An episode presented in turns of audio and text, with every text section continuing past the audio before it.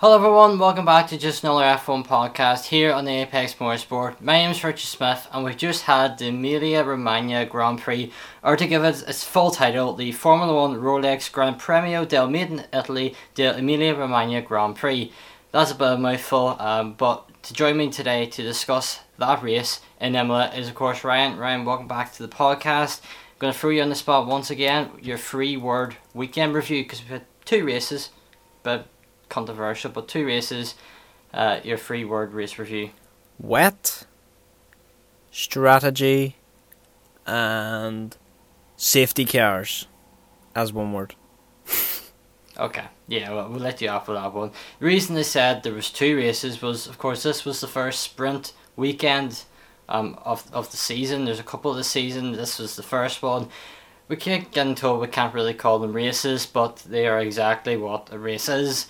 Uh, so for the to make it easier for everyone to understand, we're just going to go by calling them races, and we're going to start by talking about that sprint qualifying race, um, the the Saturday race, Saturday qualifying because qualifying was on Friday. Sprint races are still as confusing as ever, um, and this time we had the first ever overtake for the lead.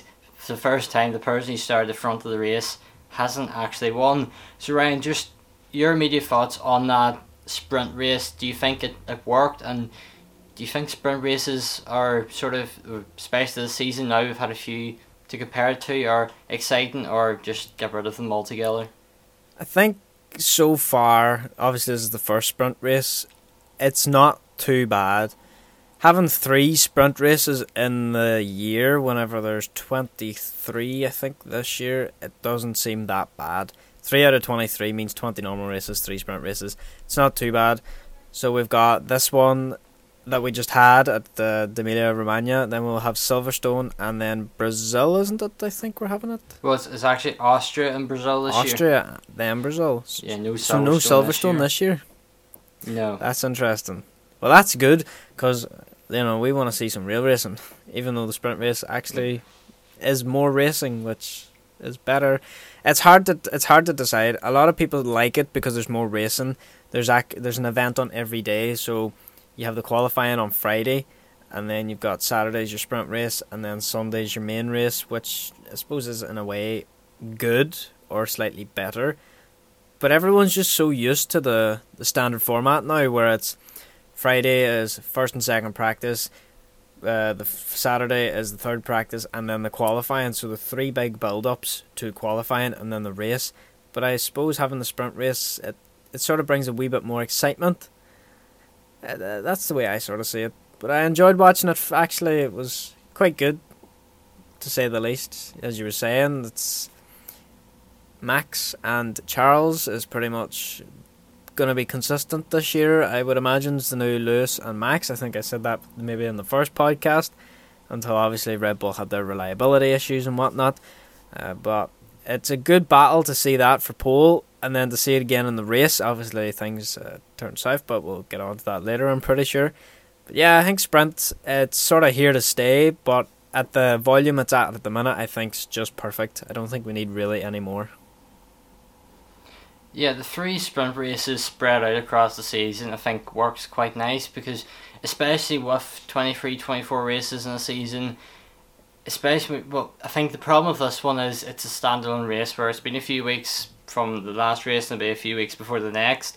I think a sprint weekend would work quite well in the middle of like a triple header if they have to put it in to just change it up a little bit. Um, but I, I like the idea of having, as you said, something every single day, a big event you know, I keep thinking back to the first sprint race of Silverstone last year. I was there at the Grand Prix, and from a spectator point of view, and I made this point last year in the podcast as well, it worked really well. You got Friday, you, you got action all day Friday. Friday evening was qualifying, um, and especially for the people there, that Friday you've Roman uh, Roman grandstand, so you can sit wherever you like, even if you just have general admission. So you're able to watch qualifying from a grandstand seat, which is a good way to see if you want to go to the following season to a grandstand and something that, that I'm doing myself. But uh, then you go on the Saturday, you've got you've got an actual race. You have you know a race start is is probably one of the most exciting parts of the whole weekend is that race start, and you get two of them at the very least on a a sprint weekend, and it, I think that this issue of having that second practice still needs to be worked out, and I think there's still a lot of work to be done in terms of what the qualifying result means. I still think the, the result on the Friday, the qualifying, should be the Grand Prix um, starting grid, where Saturday is either you know, using that grid, but after Sunday or after the race is over, it goes back to Friday. Um, it might encourage drivers to take a few more risks. Um, if they know if they crash out, they're still going to start wherever they, they qualify for on the Sunday. Um, and it, it would mean the drivers are going to push more for Friday instead of maybe saving an extra set of tyres, not going out for a second Q2 run in order to go better, you know, ha- have more options for the rest of the weekend. But it wasn't the most exciting race in terms of you know out and out action. Um, there never really is in sprint races, but we did see that battle later on between Charles and Max, and or yeah, Charles and Max, and it made us sort of want more and sort of hope that it would be a slightly it would be slightly longer, which is something that I think these sprint races need to do. It needs to give a fans a way of going right. This is this is what we can look forward to going in to Sunday, and it's what we got. So was it a success? It's still one of them you don't really know. We we haven't had enough of them to really see. Um, looking back at last year's sprint races, apart from Hamilton in Brazil, as part of that mega comeback drive, there's no memorable moments as such, and I don't think Verstappen passing Charles two laps to go is going to go down as one of the memorable moments in the season, given that there was only an extra point up for grabs. Um, but then, of course, there was pole position for the Sunday up for grabs as well. So I think we need to see these three, the other two races of the season to really give a a true opinion on it because it's still one of them divisive subjects. Some people like it, some people don't. Ryan, just why? I've always been for sprint races. I've liked them. After this weekend, it's heading more towards the not a massive fan of them, but that may change. Where are you currently sitting on that? I'm sort of sitting still on the fence. Don't mind them. Don't think they're the best thing had an idea while you were sitting chatting there about something that was brought up last year, and everyone was like, no, because that defeats the whole purpose. But to make it really interesting, the talk about reverse grids doesn't work in a conventional system. But if you use reverse grids for qualifying, so you use the initial qualifying, and that qualifying sets the Sunday race, even though it's qualified on the Friday.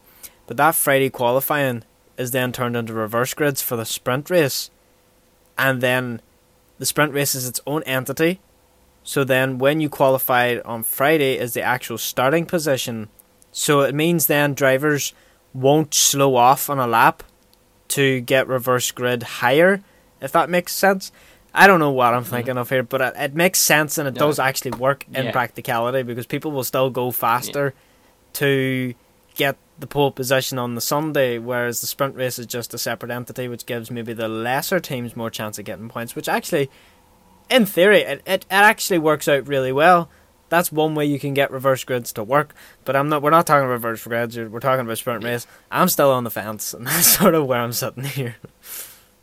Yeah, I I still think something that they do. I think different series around the world, but I'm most familiar with it within GB three and GB four you get points on the reverse grid races. You get points for every overtake you make, and for every position gained rather than overtakes. So that would encourage drivers right down the grid to overtake if you want to bring in these reverse grid race. But I think that's a discussion for another day. It's something we've had before, and something we'll probably have many more times to come. But let's actually talk about the Emilia Romagna Grand Prix itself. Uh, moving on to Sunday, and Red Bull appear to be back on top. Ferrari have continued their horrendous run of home races, just not doing well on them. Um, so Ryan, just Red Bull had a good weekend, um, and Ferrari struggled. Just your opinions on that? Ferrari, I didn't feel actually struggled. They were sitting quite comfortably P two, essentially at one point, well, they would have been had things gone a wee bit more their way in terms of going maybe that lap earlier into the pits instead of waiting to see what Red Bull would do, which I think was their mistake. Everyone else was coming in; they should have come in before Red Bull came in because essentially Charles did lose out in Perez. However, I think Perez is well, I class him as one of my favorite drivers of the last three seasons, so I don't care. Um, but Ferrari, I think if initially if Daniel Ricciardo didn't give that little shunt to Carlos, I think we could have had a completely different race on our hands because it would have allowed two Ferrari drivers against two Red Bulls instead of a 2v1, which never works out. As we've seen when Mercedes were dominant with Bottas and Hamilton, then Max was the guinea pig to sort of try and find a way to out strategy, strategy, uh, not even try and say that word, uh, it's not even a real word anyway, but um, to just try and outsmart the Mercedes, which never worked because they always had Bottas to either pit first or Hamilton to pit first, and either way it worked in their favour most of the time anyway. Uh, lost my train of thought, but getting back onto the Red Bull versus uh, Ferrari, I think Ferrari could have had actually a far better race had the incidents not happened. Obviously, we've seen with Charles, end of the race, he was just getting a bit too greedy and trying to push too much instead of being satisfied at the position he was in, and he ended up losing points instead of keeping the points he had. So his lesson is learned. Just if you can't beat them, stay where you are, because you're gonna make a stupid mistake and end up on the wall. yeah, it's it's nice to see um, sort of Red Bull being able to capitalise on the mistakes Ferrari made, because it keeps this title battle going on. You know, it's mad that we're talking about Ferrari running away with the title after four races, but the reality is, if they keep performing the way they are, that could happen, especially if Red Bull's reliability concerns are as they continue on. Obviously, that I think everyone was sitting watching that race thinking, when's Verstappen's car going to break down?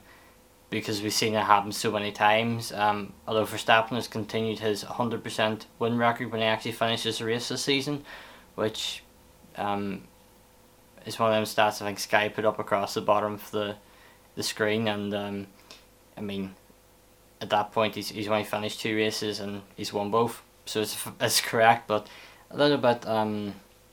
I'd say probably not the best move from Sky. Caused a lot of arguments on Twitter, um, but yeah, Red Bull, the because they were able to capitalize they have closed this gap on Ferrari, and I think especially with so many races this season, so many different tracks, Ferrari have this car that seems to be perfect, whereas Red Bull have issues, and Red Bull need to capitalise, otherwise Ferrari are going to run away with it. And I think Leclerc, his mistake late in the race, um, might have just been him getting a little bit too excited that we've got a good car, this is going to go and go well, and we could actually win this title already. And I think it's the reality check he sort of needed, a bit like him crashing um, in Baku. It sort of resets his mindset, especially going into the brand new track at Miami next. Um, it's it's not the worst thing in the world to happen for him. He's still leading the championship and he's still got points, um, albeit down the lower end of that. But for one team that did have a well, I was about to say a terrible weekend, but one of the drivers was actually fourth at Mercedes. George Russell, Lewis Hamilton, the British duo.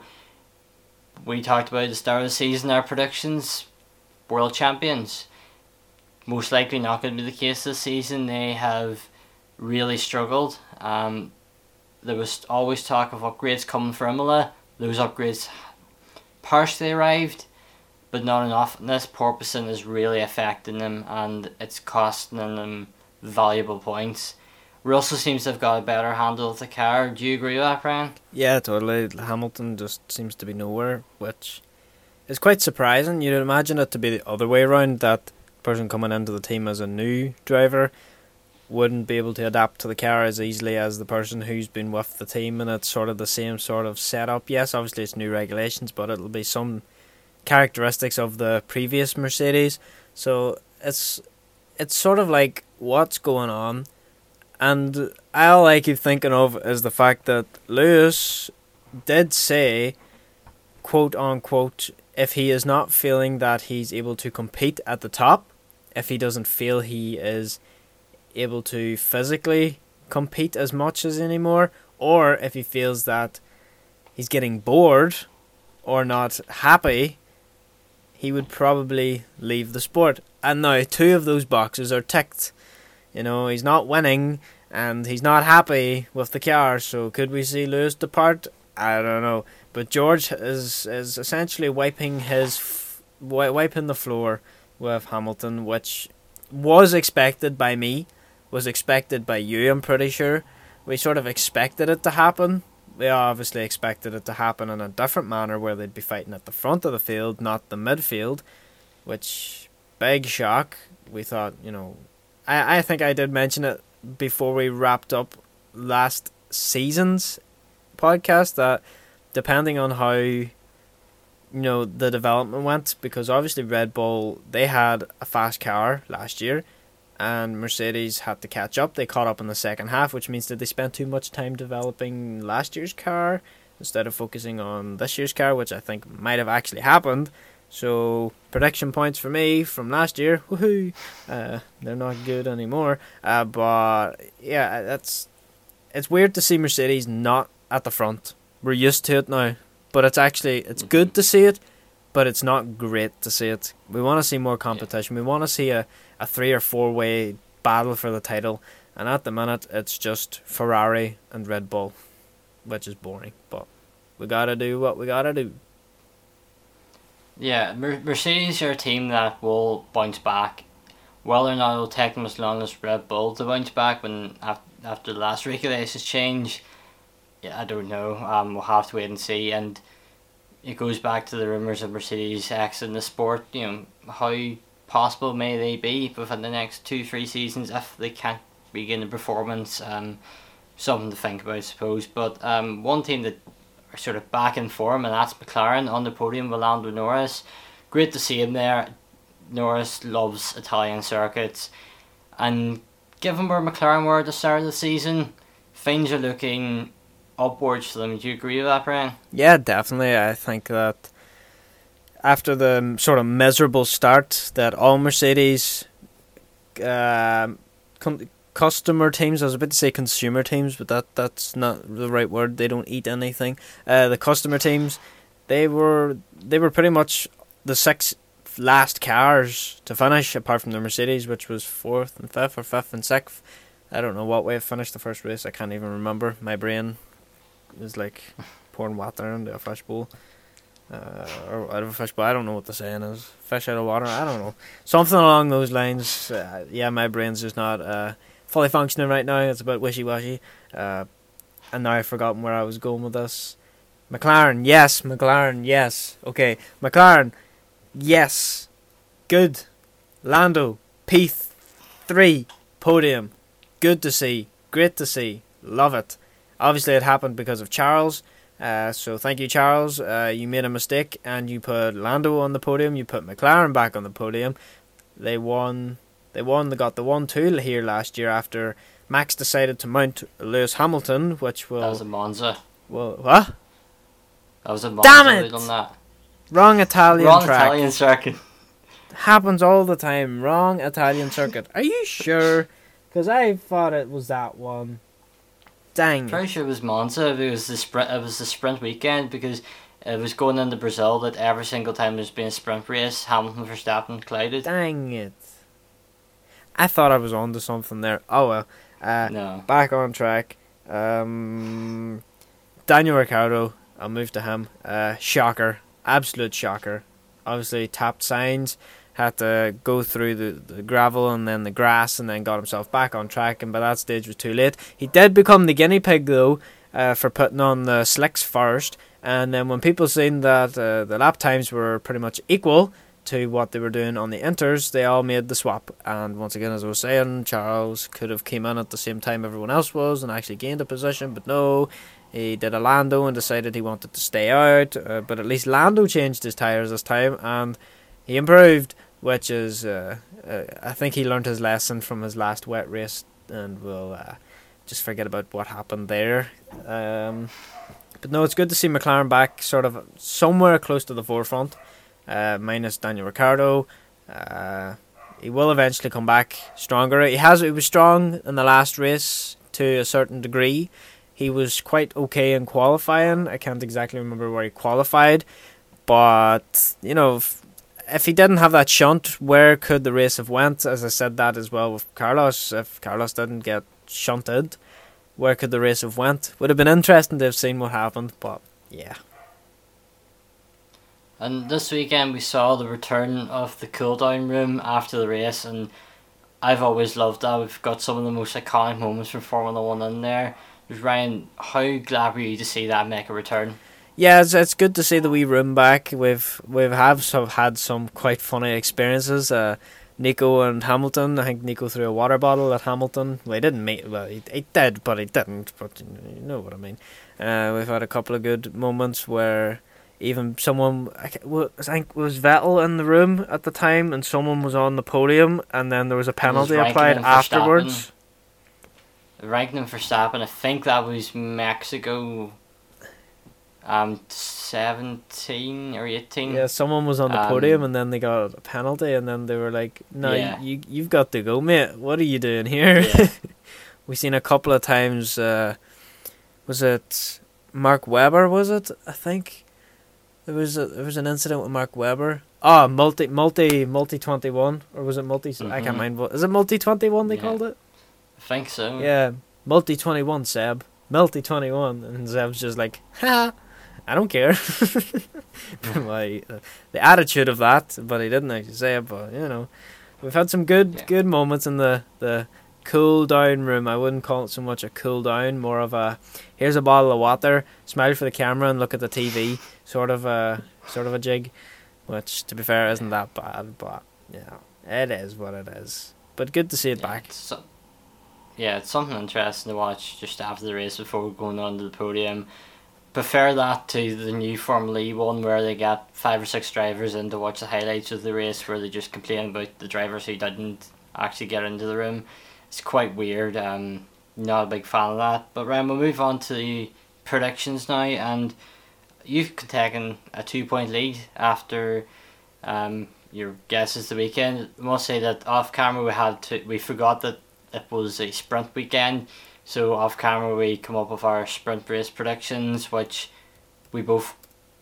You got the pole position correct. I got the sprint race winner correct. You put Leclerc on pole. I put Verstappen no, we haven't. It's actually six five. Oh. Because Verstappen was on pole, not Leclerc. I forgot Leclerc overtook Verstappen to start the sprint race. This is actually six five. We'll work out the actual actual final scores um after we finish recording, but we'll get into predictions for this the Miami Grand Prix, which sounds weird to say, but it's the next one. I've seen they're building the lake in the inside of the track, uh, which looks pretty cool. It should be an exciting race there, but there's nothing, no history to base it on. So Ryan, who are you putting as pole position driver for the Miami Grand Prix? I get a weird suspicion. My suspicions seem to be wrong all the time. But I do get a suspicion that a Mercedes is close not just there, but close. I think for some reason they're gonna have it set up in a way that this, like, I think, like obviously we're getting quite a, a decent straight, but I think there's gonna be a couple of good narrow corners where I think Mercedes is gonna have a better fighting chance going into Miami. There are, I think, probably gonna bring in a few upgrades as well. But, ah, well, if I if I take it back to Singapore. No, not no. It wasn't Singapore. Where am I going? Abu Dhabi. No, not Abu Dhabi. The other one. Oh, why is my head not working? Oh. Malaysia. Jeddah. Yes. Oh, okay. Doing my why I said Malaysia. I thought you were going back to previous tracks. No, no, no. Yeah. Jeddah. If we look at Jeddah, right? a Couple of good, fast, narrow corners. I think it's gonna go Verstappen for the simple reason that he's not scared of any wall. We've seen it even in the, the second last race of the season when they were in Jeddah. He just full full ham, setting purple purple, and then he hit the wall smack. But he wasn't feared to have a go. So I think it's going to go Verstappen. Okay, I'm going to go for Leclerc purely to go the opposite of you. Plus, I think Ferrari are going to be strong this weekend, wanting to bounce back. And um, we'll go first the race winner, and I'm going to say Verstappen because I think there's going to be an interesting battle out front. So, who are you going to put as your race winner? I'm going to say that the the two race leaders somehow crash into one another. It's going to be a spectacle, Okay. and my man Sergio Perez takes it. Okay. Um, well, then that means on the podium, who's going to join him on the podium? Um. Well, obviously, it doesn't make sense then to say Verstappen and and uh, and Charles, but I I don't think that's gonna happen. So I'm just gonna play it fun and say uh, Verstappen second and Ma- and Charles third. I, st- I still think it's gonna be heavily Red Bull. Okay. I'm going to go for the two Ferrari boys and Leclerc and Sainz to make up the podium.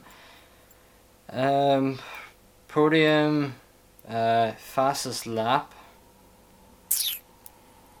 Fastest lap. Ooh, I think I think it's just gonna be stuck some.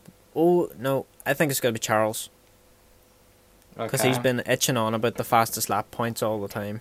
So I'm gonna say Charles. Um, I'm going to go for Lando Norris because I want McLaren. I think McLarens are going to have a strong weekend Yeah. here and maximise the points they can. Um, safety cars. Safety cars. Let's see.